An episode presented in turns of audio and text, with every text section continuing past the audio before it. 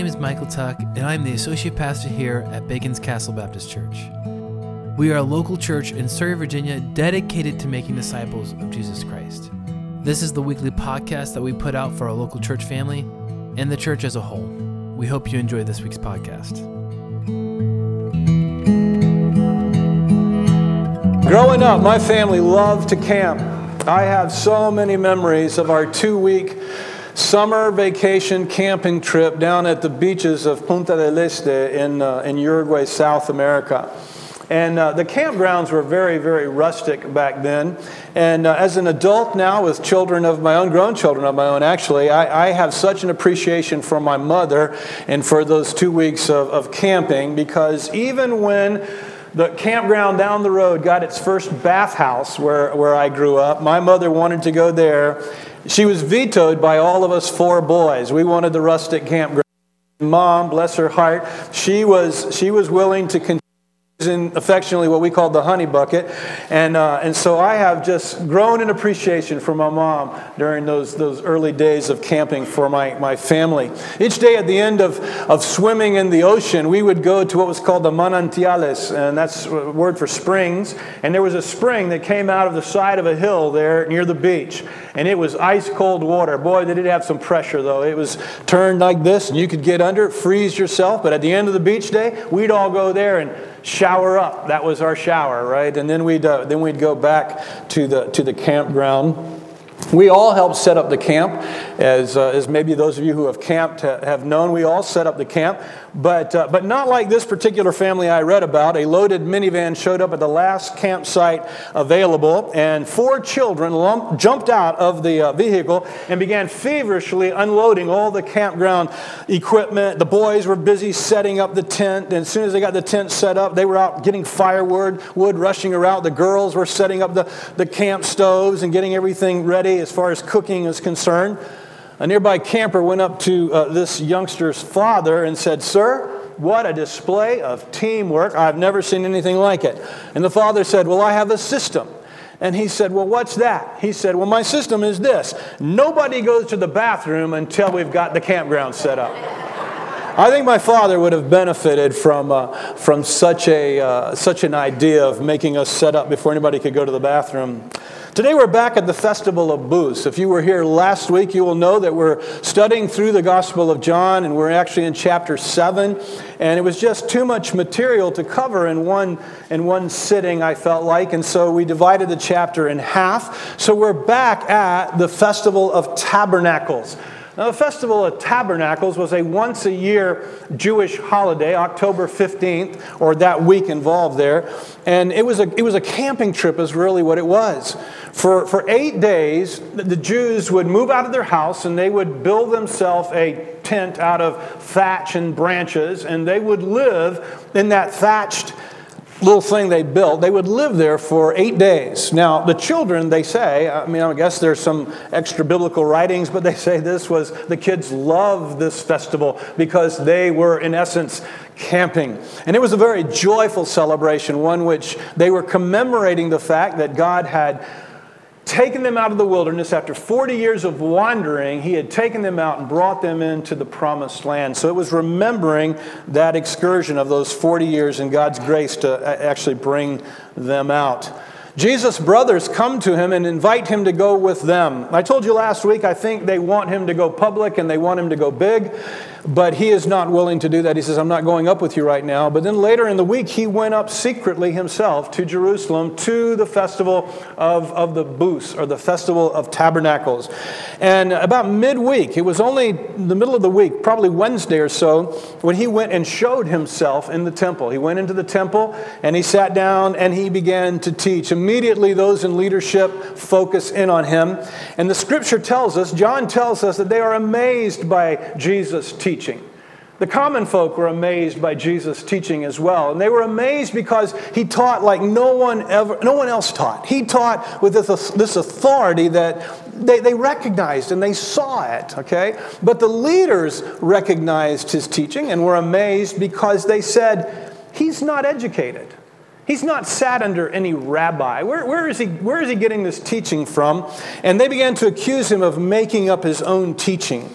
Now, if you were here last week, you'll know that Jesus defended himself, and he said, my teaching is not my own. My teaching comes from God. And if you have any heart to submit to God, if you have any desire to submit yourself to the Creator, then he will let you know that my teaching is actually from him.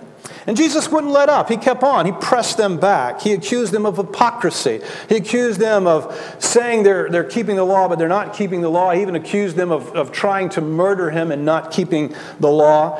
And then he called on them, and I called on all of us to judge with righteous judgments. And I said last week that means to judge with good motives. I mean, excuse me, to judge not judging people's motives, okay? We, we, don't have, we don't have the luxury of seeing into someone's motives.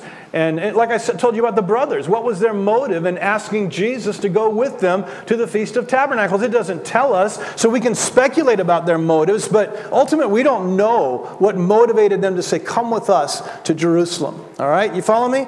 And we said, hey, we need to judge with righteousness ourselves today. This is the practical application of what Jesus said to them. It'd be to us, judge righteously.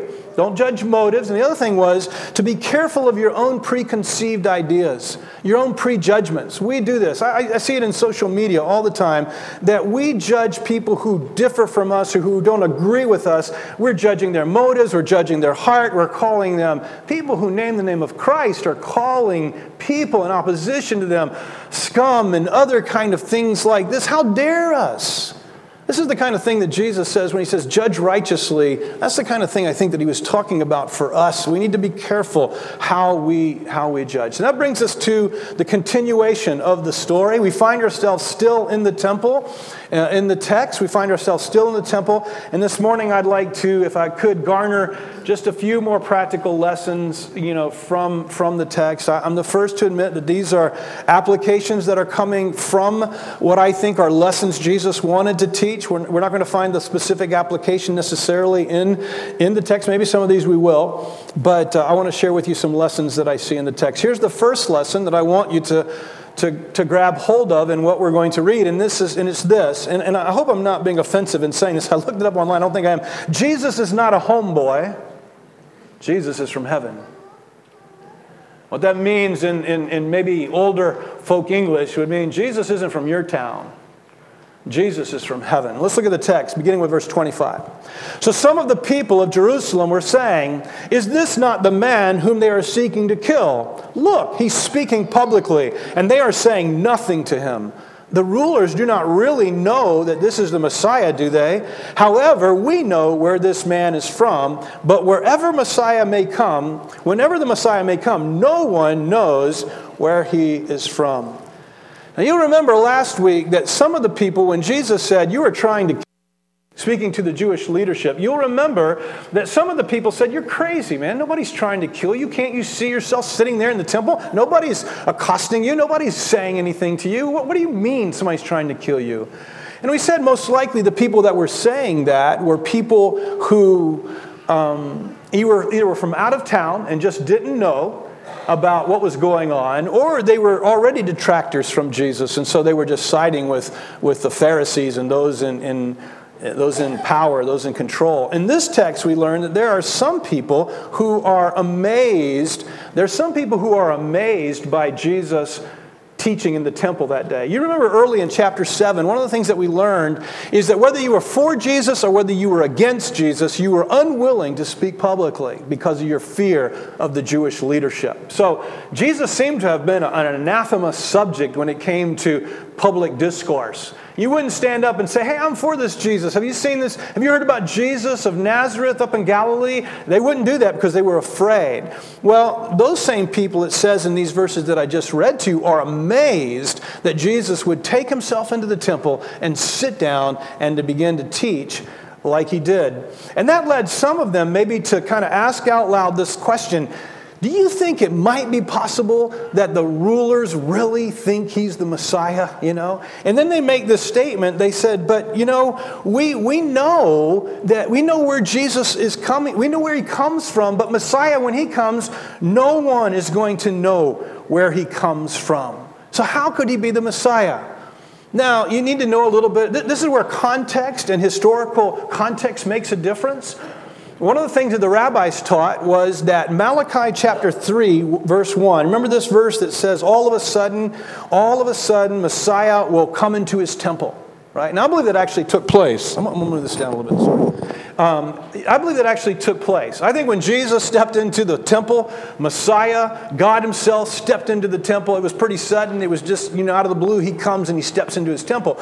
But rabbis taught that that verse means this, that no one knows where Messiah is going to come from. In other words, just out of the blue one day, he's going to show up in the temple and he's going to be in the temple and nobody will know where he comes from. That's what they taught.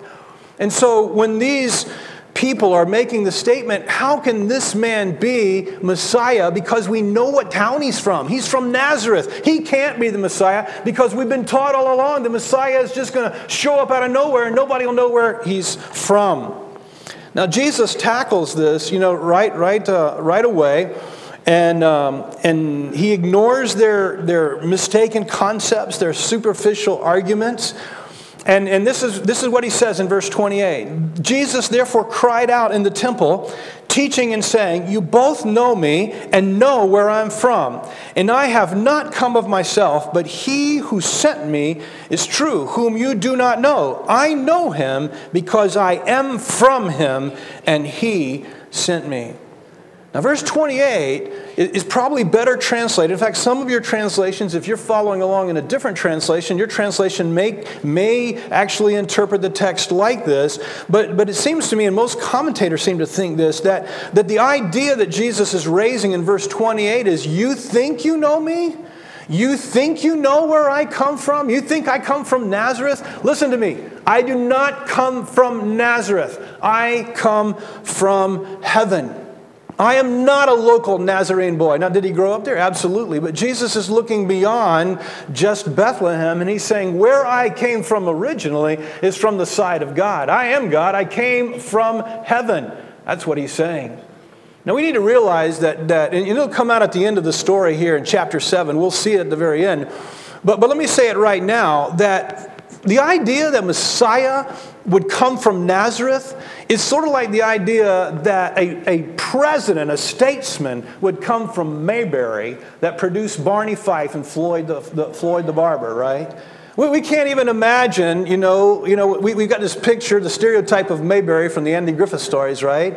Well, that's kind of the idea. Can any, I think somebody said in one of the texts, can any good thing, oh, I know who it was. It was one of his disciples said, can any good thing come out of, out of Nazareth? At the end of this story, you'll see that the Pharisees reject Jesus because they say, look at your Old Testament. No prophet comes, not only from Nazareth, no prophet comes from Galilee even. But G- the, here's the lesson.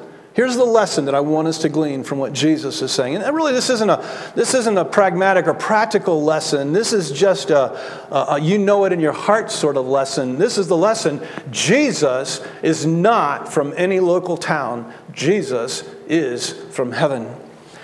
John chapter three, verse thirteen, Jesus said this just a couple of chapters ago in our, in our study of John. No one has ascended to heaven, but he who came down from heaven, that is the Son of Man who is in heaven. So Jesus says, nobody goes to heaven. I've come down from heaven. And not only that, he says it over and over again. John three thirty-one, he who comes from above is above all. He who is of the earth is of the earth and speaks of the earth. He who comes from heaven is above all. If you remember the context, he's talking about himself. For I have come down from heaven, not to do my own will, but the will of him who sent me. John six thirty-eight. John six fifty-one, I am the living bread that came down out of heaven. If anyone eats of this bread, he will live forever. And the bread also which I will give for the life of the world is my flesh. And he was saying to them, you are from below, I am from above. You are of this world, I am not of this world. John chapter eight, verse twenty-three. And even the Apostle Paul understood this reality because he said to the church at Corinth, he said, the first man is from the earth, earthy. The second man is from heaven. So don't miss this core message, everyone. I want you to get this. I want you to see it. I want it to be embedded in your soul so it never leaves you. Jesus is not from Nazareth. Jesus is not from Bethlehem. Jesus is from heaven. We've made a point of repeatedly saying this over and over again. I want to say it to you again this morning. I'm hoping that somehow it'll anchor your, anchor itself in your, in your being. You'll never forget it. Jesus is the eternal God because he comes from that eternal heaven where God dwells. I mean, I don't know much about heaven, but Jesus is from there because the Bible says he is eternal in his being. His conception was supernatural. His nature was different. He was fully God, fully man. Now listen, I don't understand that any more than you do, right? But God, Jesus, is both fully God and fully man. And he didn't compromise either of those things. And he became, he became the God-man. He wasn't created. He wasn't created in Mary's womb. When he came into the earth through Bethlehem and Nazareth, that, that was not his beginning. That was his entrance into our world as, as the person that he is, the second person of the Godhead. We continue in verse thirty. So they were seeking to seize him, and no man laid his hand on him because his hour had not yet come. Many of the crowd believed in him, and they were saying, when Messiah comes, he will not perform more signs than, than those which this man has, will he?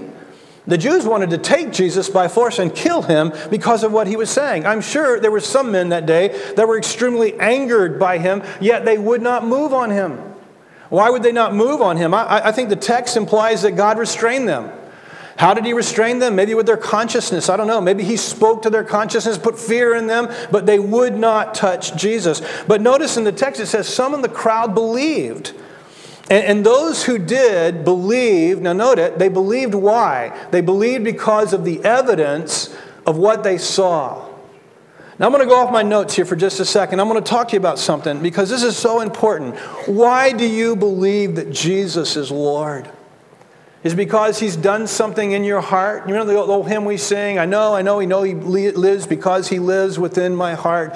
I'm not trying to take anything away from, from that, but I'm going to tell you what, I, I think I think just every other world religion could sing the same song. How do I know Muhammad lives? How do I know Buddhism is right? Because it's in my heart and it feels right. I'm not trying to say that that's not a legitimate thing. What I am trying to say is that we have to go beyond the subjectivity of our own heart, I think, to reality and say, is there any objective reality on which my faith is built? And I want to say to all of us, and this is, and we should preach this, we should talk about this, this should be paramount to all of us, and that is that Christ Christ rose from the dead. He's alive. That is why we believe. That is why I follow Jesus. I can't speak for you, but I follow Jesus because I think he conquered death.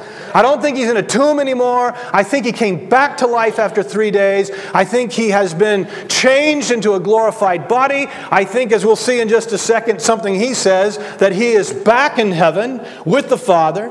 I think he is not here anymore because, and that's why I I believe. I believe because there were some men that would know. Jesus said this. He said to his disciples, you believe because you've put your fingers in the holes. You believe because you've seen. Remember, he appears to James. James believes because he's seen. Jesus recognizes this. He says, blessed are those who will believe and yet have never seen. Blessed are them. But why do we believe? I believe because Thomas put his fingers in the hole. I believe because all of those men ended surrendering their life for what they claimed they knew, right? Many people die for a lie. Many people die for things they think are true. But if there's anybody who would know whether Christ rose from the dead, it was those men. And so they're either perpetuating a lie on purpose or they're dying because they saw Jesus risen from the dead. And that is why I ultimately believe. So if you want to refute my faith, don't refute my faith as being subjective. Refute my faith by saying Jesus never rose from the dead. And I guarantee you, many, many people have tried to do that. And I'm not saying that you can't even build some sort of argument for that. I'm just telling you, as for me, I am convinced that Jesus conquered death. And that is why I follow him. And that is why you should follow him as well. Because he conquered death. Now, let me go back and see if I can find myself. Okay, oh, they, they believed because of the evidence they saw. They said, listen, if Jesus isn't the Messiah, could there be any man who will do what this guy has done but more? I think not. That's what they say. And so they, they followed Jesus because of that. thirty-two, verse thirty-two. The Pharisees heard the crowd muttering these things about him, and the chief priests and the Pharisees sent officers to seize him. Now, I think thirty-two may have just maybe a shift away from that, that Wednesday, that first Wednesday. Uh, or no, it can't be. I'm sorry. Let's continue on because the context still continues on. But but at some point, the, the chief Pharisees from their little, you know, huddle somewhere in the temple, I guess, they, they send people to arrest, they send the temple guard to arrest Jesus. They never will, but they're going to send the temple guard. We'll see more about that at the end of the chapter. Now, the Jewish leaders, they they they, they are upset about what they're hearing, and that kind of brings us to the second lesson in the text. And here's the second lesson again. This is not all that practical. This is this is more just about your faith. This is about the formation and foundation of your faith. It says, G- Jesus said, I'm not here anymore. I'm returning to heaven. Look at verse thirty-three. Therefore, Jesus said, for a little while longer I am with you. And then I go to him who sent me. You will seek me and will not find me. And where I am, you cannot come. Jesus loudly speaks up to, to the crowd, and he says, listen, I'm only going to be here for a short time more, and then I'm going to return to the Father. Now, I, I'm going to return to heaven from where I've come. Now, can I tell you, we know exactly how long that's going to be. I mean, we could actually figure it down to the day, I would imagine, but it's, it's pretty much six months and, and forty days. Because six months from this time is the Passover sacrifice, is when Jesus is going to die. Then he'll he'll resurrect, be with us for forty days, and then he will return. He will return to heaven from, from which he came. He says to them, you'll look for me. You'll look for me after that, but you won't find me. You can't come where I am going. I'm returning to heaven, and you can't come there, he says. Now, let's talk about the verses that say that he actually did that. Acts chapter one, verse eleven. And they also they also said, this is after Jesus has risen from the dead. He's been with them for forty days. Now he's returning to heaven. They also said, men of Galilee, why do you stand looking into the sky? This Jesus who has been taken up from you into heaven will come in just the same way as you have watched him go into heaven. Hebrews chapter eight. Verse. Now we could say, well, heaven's not God's heaven there. Heaven is just, he's going up into the clouds because we know he went up into the clouds. Maybe heaven doesn't mean God's heaven. Maybe it just means he disappeared up into the sky. Well, we know that's not the case because of th- further things we read in the New Testament. Hebrews chapter eight, verse one. Now, the main point is what has been said, of what has been said is this. We have such a high priest who has taken his seat at the right hand of the throne of the majesty in the heavens. Hebrews chapter eight, verse one. So Jesus is in God's heaven, seated at the right hand of the Father. Uh, First Peter chapter three, Peter says the same thing. Jesus, who is at the right hand of God, having gone into heaven after angels and authorities and powers have been subjected to him. So Jesus came from heaven, and Jesus has returned to heaven, and he is enthroned on high once more as he always was, having lowered himself, we talked about this last week, having lowered himself to become a creature, coupling his nature with ours. He, he has lowered himself. Now he has been restored to his glory in heaven. Now before I leave this, listen to me. Listen to me carefully. He did not leave us alone. He didn't abandon us. Jesus didn't leave us to go to heaven and, and just kind of leave us on our own to fend for ourselves. He made it abundantly clear over and over and over. This text is actually going to talk about it, but he, he left us someone. Not a thing, not an it, not just power. He, he left us someone. The third person of the Trinity comes to take residence in our lives. And so Jesus says, we'll study this later, but in John fourteen sixteen, he says, I will ask the Father, and he will give you another helper, that he may be with you forever. That is the Spirit of truth, whom the world cannot receive, because it does not see him or know him. But you know him, because he abides with you and will be in you. And will be in you. These things I've spoken to you while abiding with you, but the Helper, the Holy Spirit, whom the Father will send in my name, he will teach you all things and bring to your remembrance all that I said to you. We are not alone, everyone. Jesus has not abandoned us, and though we wait for him for, from heaven and his return has tarried, he has been with us always. He will never abandon us, never leave us. He will strengthen and encourage us and help us. Today, God's Spirit is the one that's here with us this morning.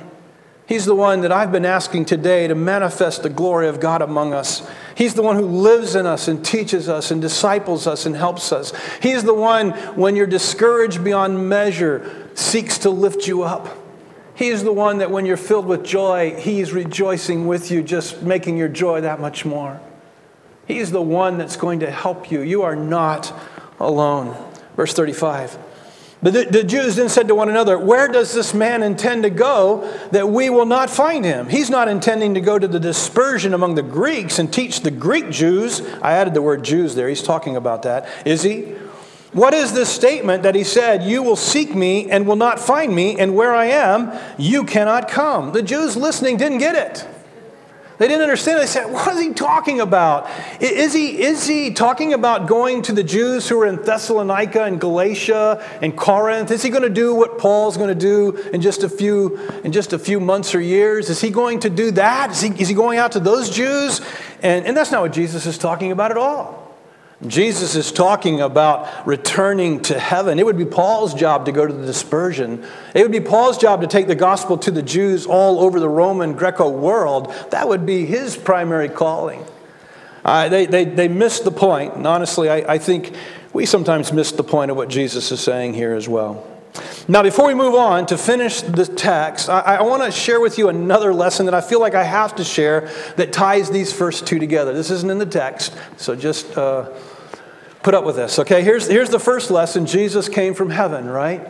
Here's the second lesson. Jesus is returning, and from our vantage point, has returned to heaven. Here's the third lesson, though, that I, I just feel like I have to say. We now await for his return from heaven yet again. We long await for his return from heaven. This time, he's going to come in glory. This time, he's not going to come incognito, born of a, of a virgin woman in a little town of Bethlehem to a, to a carpenter, laid in a manger because there wasn't even, there wasn't even a place for them to stay when they went back for the census. You know, Jesus isn't coming like that again. Jesus is coming this time. Every eye shall see, every knee shall bow. Jesus is coming with power. Jesus is coming with judgment. And Jesus is coming. And this is the wonderful thing. He is coming with restoration in his hands. He's coming to restore everything that's been broken, everything that's been damaged by our rebellion and sin. I mean, that's my hope.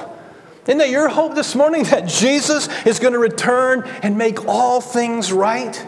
The Apostle Paul says in Romans chapter eight, he says, he says, the whole creation groans, waiting for the redemption of mankind, because in the redemption of mankind, he's going to redeem it all. He's going to fix all that's broken, and he's going to restore, and he's going to rule as King of kings and Lord of lords. We wait for his return from heaven. Now back to the story, verse thirty-seven. Now on that last day, the great day of the feast. Now obviously we were on Wednesday. Now, now we're on the last day, which I think may have been may have been Sunday. Now on the last day of the great day of the feast, Jesus stood and cried out, saying, "If anyone is thirsty, let him come to me and drink. He who believes in me, as the Scripture says, from his innermost being will flow rivers of living water." But this he spoke of the Spirit, whom we were just talking about, whom those who believed in him were to receive, for the Spirit was not yet given, because Jesus was not yet glorified. Each day of the Feast of the Tabernacles, the priest would go down to the Pool of Siloam. By the way, the Pool of Siloam meant the one cent. So they would go to the pool of the one cent, and they would grab water, and then they would take it back to the altar. And every day of the feast, they would pour out that water on the altar, and it would be a reminder to them. It would be a reminder of what God did in the wilderness. Not only did God supply manna, but he supplied water out of rocks, right, where they provided for their needs. And so this was a reminder of God's provision of water for the entire Israelite uh, crew that walked in the wilderness. Now we know that the Apostle Paul, Jesus basically says on that day, and probably most everybody believes that he probably coincides these words with the pouring out of that water on the, on the altar. And so when they're pouring out the water, giving thanks and being happy for the, the drink that God gave them, remind, remembering that, it's probably then that Jesus cries out these words, "If anyone is thirsty, let him come to me and drink. He who believes in me, from uh, he who believes in me, as the Scripture said, from his inner being will flow rivers of living water." Most most people believe that it's in conjunction with that that Jesus says this, which which carries so much different meaning, doesn't it?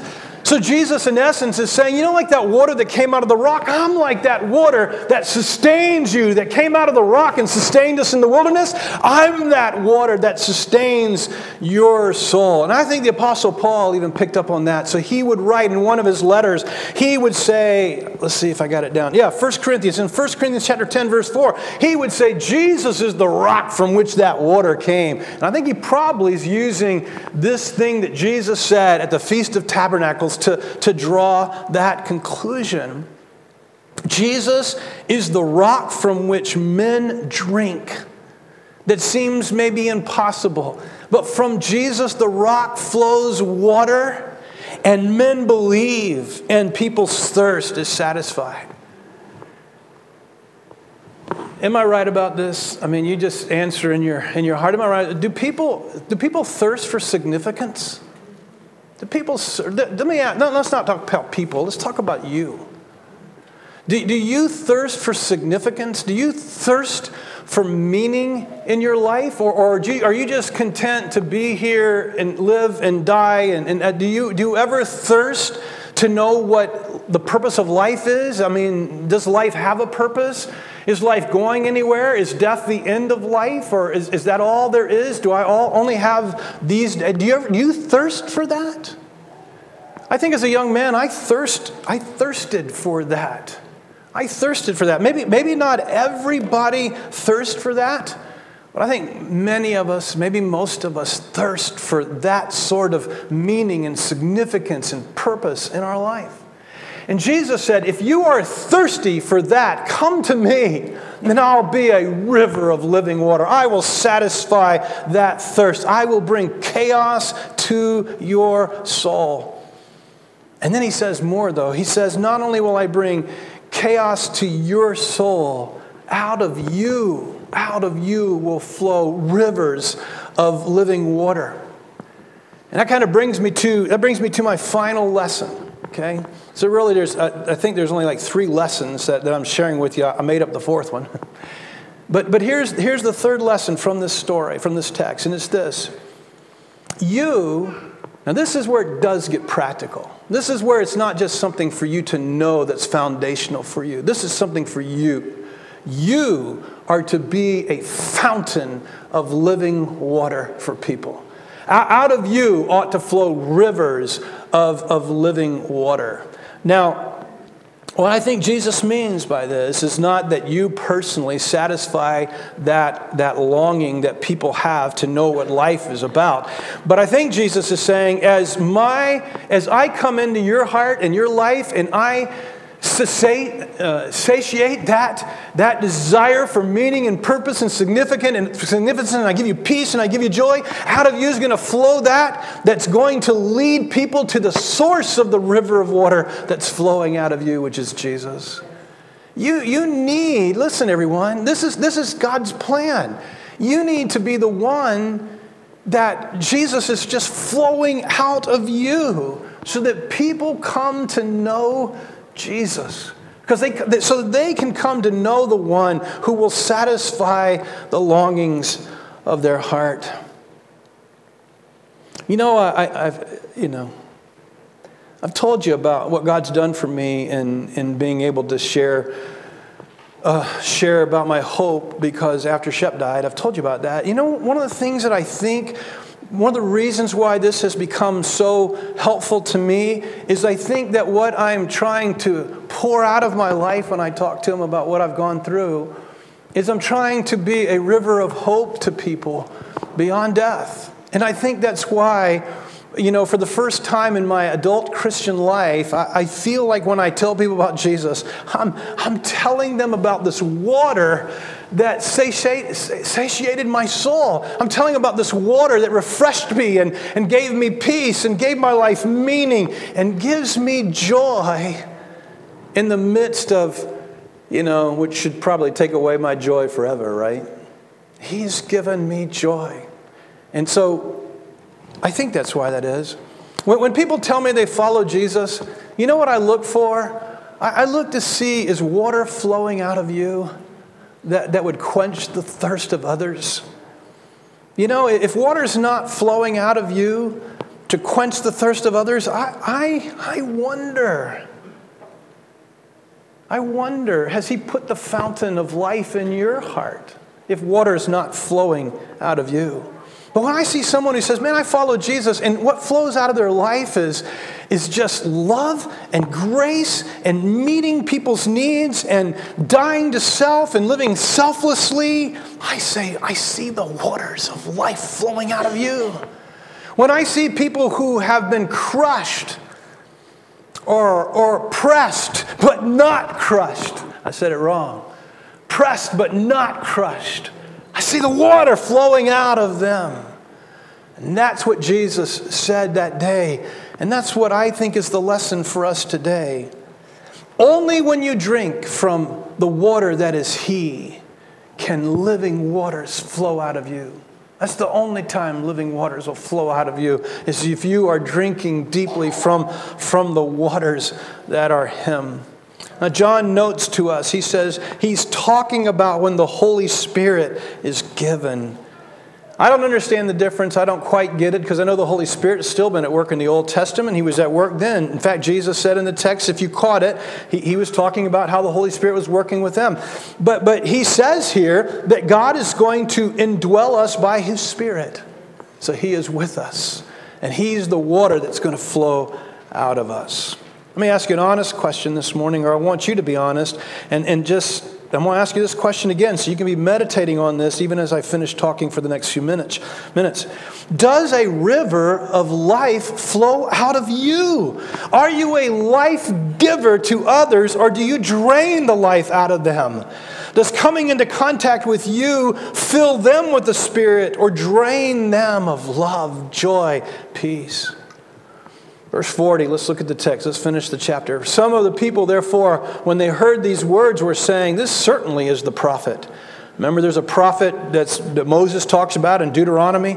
They say, certainly he's that prophet. Others were saying, this is Messiah. Still others were saying, surely the Messiah is not going to come from Galilee, is he? There's that whole issue of Nazareth again. Has not the Scripture said that the Messiah uh, comes from the descendants of David and from Bethlehem, the village where David was? So a division occurred in the crowd because of him. Some of them wanted to seize him, but no one laid hands on him. Here's what John tells us. The people are divided. Who is Jesus? Is he Messiah or not? And some are saying he is, and some are saying, no, he can't be because he comes from Hicktown, Nazareth. He can't be the Messiah. They're divided over him. Here's the deal. But there's no neutral people, it seems. There's no neutral people. In fact, if I could suggest to you, and some of you want to remain neutral. You want to be on the fence so I can fall off the right way. You know, when, when the time comes, I want to fall off onto the right side. I tell you, there's no neutrality here, everyone. Jesus said, if you're for me, you're for me. If you're against me, if, if you're not for me, you're against me. Those are the words that he said. It's funny, they, they make the statement. They say, this can't be Messiah because Messiah is coming from Bethlehem. They knew the Old Testament prophecy. They just didn't know that Jesus had been born in Bethlehem. Despite people's rejection, no one laid a hand on him. Verse forty-five, the officers then came to the chief priests and the Pharisees, and they said to them, why did you not bring him? The officers ha- answered, never has a man spoken the way this man speaks. They obviously had a powwow at some point in their, in their Pharisee chambers, and they say, you know, we sent you to arrest him. Why didn't you arrest him? Their point, their, their statement was, nobody talks like him. Now, what they mean by that, uh, who knows? Nobody talks like him. The crowd was, we were too scared of the crowd. Do they mean that? Hey, no, nobody talks like him. We weren't going to arrest that man. What do they mean exactly? I don't know. But they, they said, nobody talks like him. The Pharisees then answered them, and because here's an indication of what they're thinking. You have not been led astray, have you? No one of the rulers of the Pharisees has believed in him, has he? Well, actually, one of them had. But, his, but this crowd which does not know the law is accursed. And Nicodemus, who came to him by, by night before him, being one of them, said to them, our law does not judge a man unless it first hears from him and knows what he is doing, does it? And they answered him, you are not also from Galilee, are you? Search and see that no prophet arises out of Galilee. And then verse fifty-three, which probably goes with the next section, says everyone went to his own home. You know, you see a little glimpse into Nicodemus' heart, don't you? Here's Nicodemus, you know. None of the Pharisees believe in him, do they? And Nicodemus doesn't jump up, Jill, and say, I do. He doesn't do that. But yet he stands against his peers and says, you know, our law says this is not what we're supposed to be doing. Nobody does, nobody, we don't judge a man without hearing him. So there is a sense in which Nicodemus is, is standing up for Jesus and will ultimately stand up for him. Remember the prophecy that said there's no, they, they said, there. Look at, look at the scriptures, there's no prophecy that the Messiah is going to come from Galilee, is there? Actually, there is. It's Matthew chapter four, verse fifteen. The land of Zebulun, the land of Naphtali, by the way of the sea beyond the Jordan, Galilee of the Gentiles, the people who were sitting in darkness saw a great light, and those who were sitting in the land in shadow of death, upon them a light has dawned. And we learned that that is a prophecy concerning the coming of Jesus to Galilee. So yes, there was a prophecy that Jesus would come to or from Galilee. That ends, chapter seven ends the feast, and people return home. I have two concluding responses I'd like to ask of you this morning. And, uh, and one of those responses is, are you willing today to receive the Lord Jesus? I'm asking you today, are you willing to turn your back on, on everything else and come to the river of living water? And let him satiate your soul. Let him fill you to overflowing.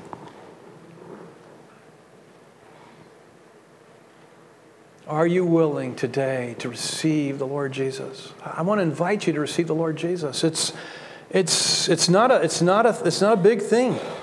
It's a matter of you in your heart saying, God, I want to trust in Jesus. I want to follow Jesus. I want to receive Jesus. I want to believe and trust in him. Right now, where you sit in that seat is your opportunity to trust in Christ. And I want to invite you to do that. I want to invite you to let me know about that. Um, you know, I'm, I'm, I'm going to invite you to let me know about that. If you receive Jesus, you tell me about it so that I can help you. We can help you. I want to help you grow as a Christian. But most of you here today, this morning, you're here because you trusted Christ. You are seeking to follow Jesus. So I have another question for you. And it's going to be sharp, but I'm going to ask it nonetheless. Are you, are you a fountain of living water? Or are you a stagnant cup of bitter herbs? What are you?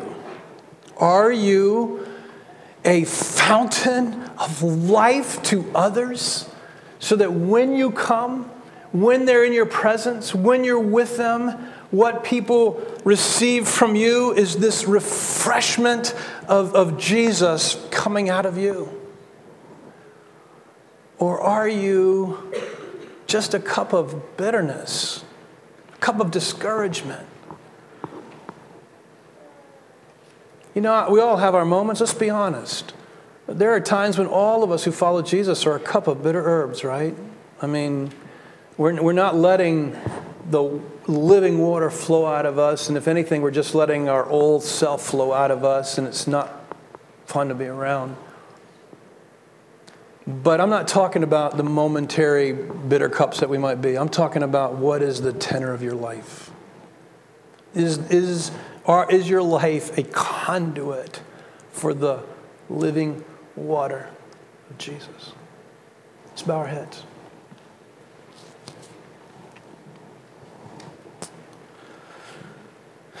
It's kind of late, so we, we, we won't sing in, in conclusion to this, but I, I really do want to ask you to do some self-examination. I, I confess to you, um, I do not want to be a, I do not want to be the opposite of living water. I, I don't want to not be that river of living water, that people are refreshed in my presence, not because of me, but because of Jesus in me.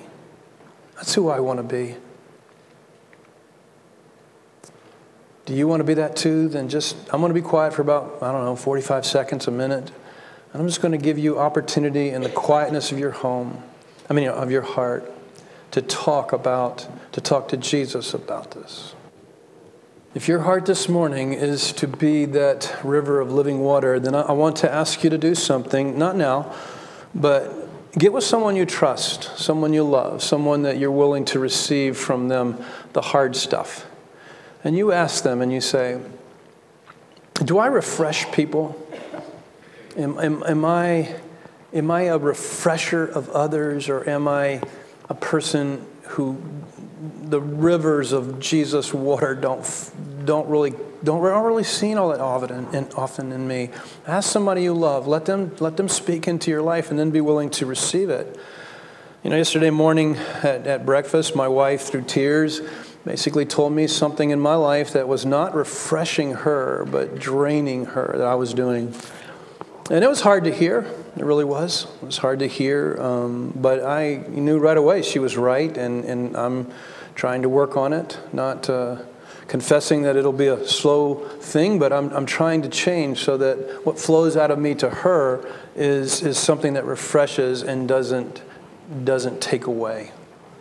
I'd like to ask you to find someone you love, someone you trust, someone who will be honest, and ask them, am, am I a river of refreshing water? And if not, how, how can I, how, help me? How can I change and be that? I want to be that conduit of Jesus' water. Father, thank you for our time together this morning. Thank you for loving us. Thank you for the promises, Jesus, that though you have returned to heaven, you have left us not as orphans, but with your Spirit, who indwells us and empowers us. And we just thank you, Spirit, for living within us.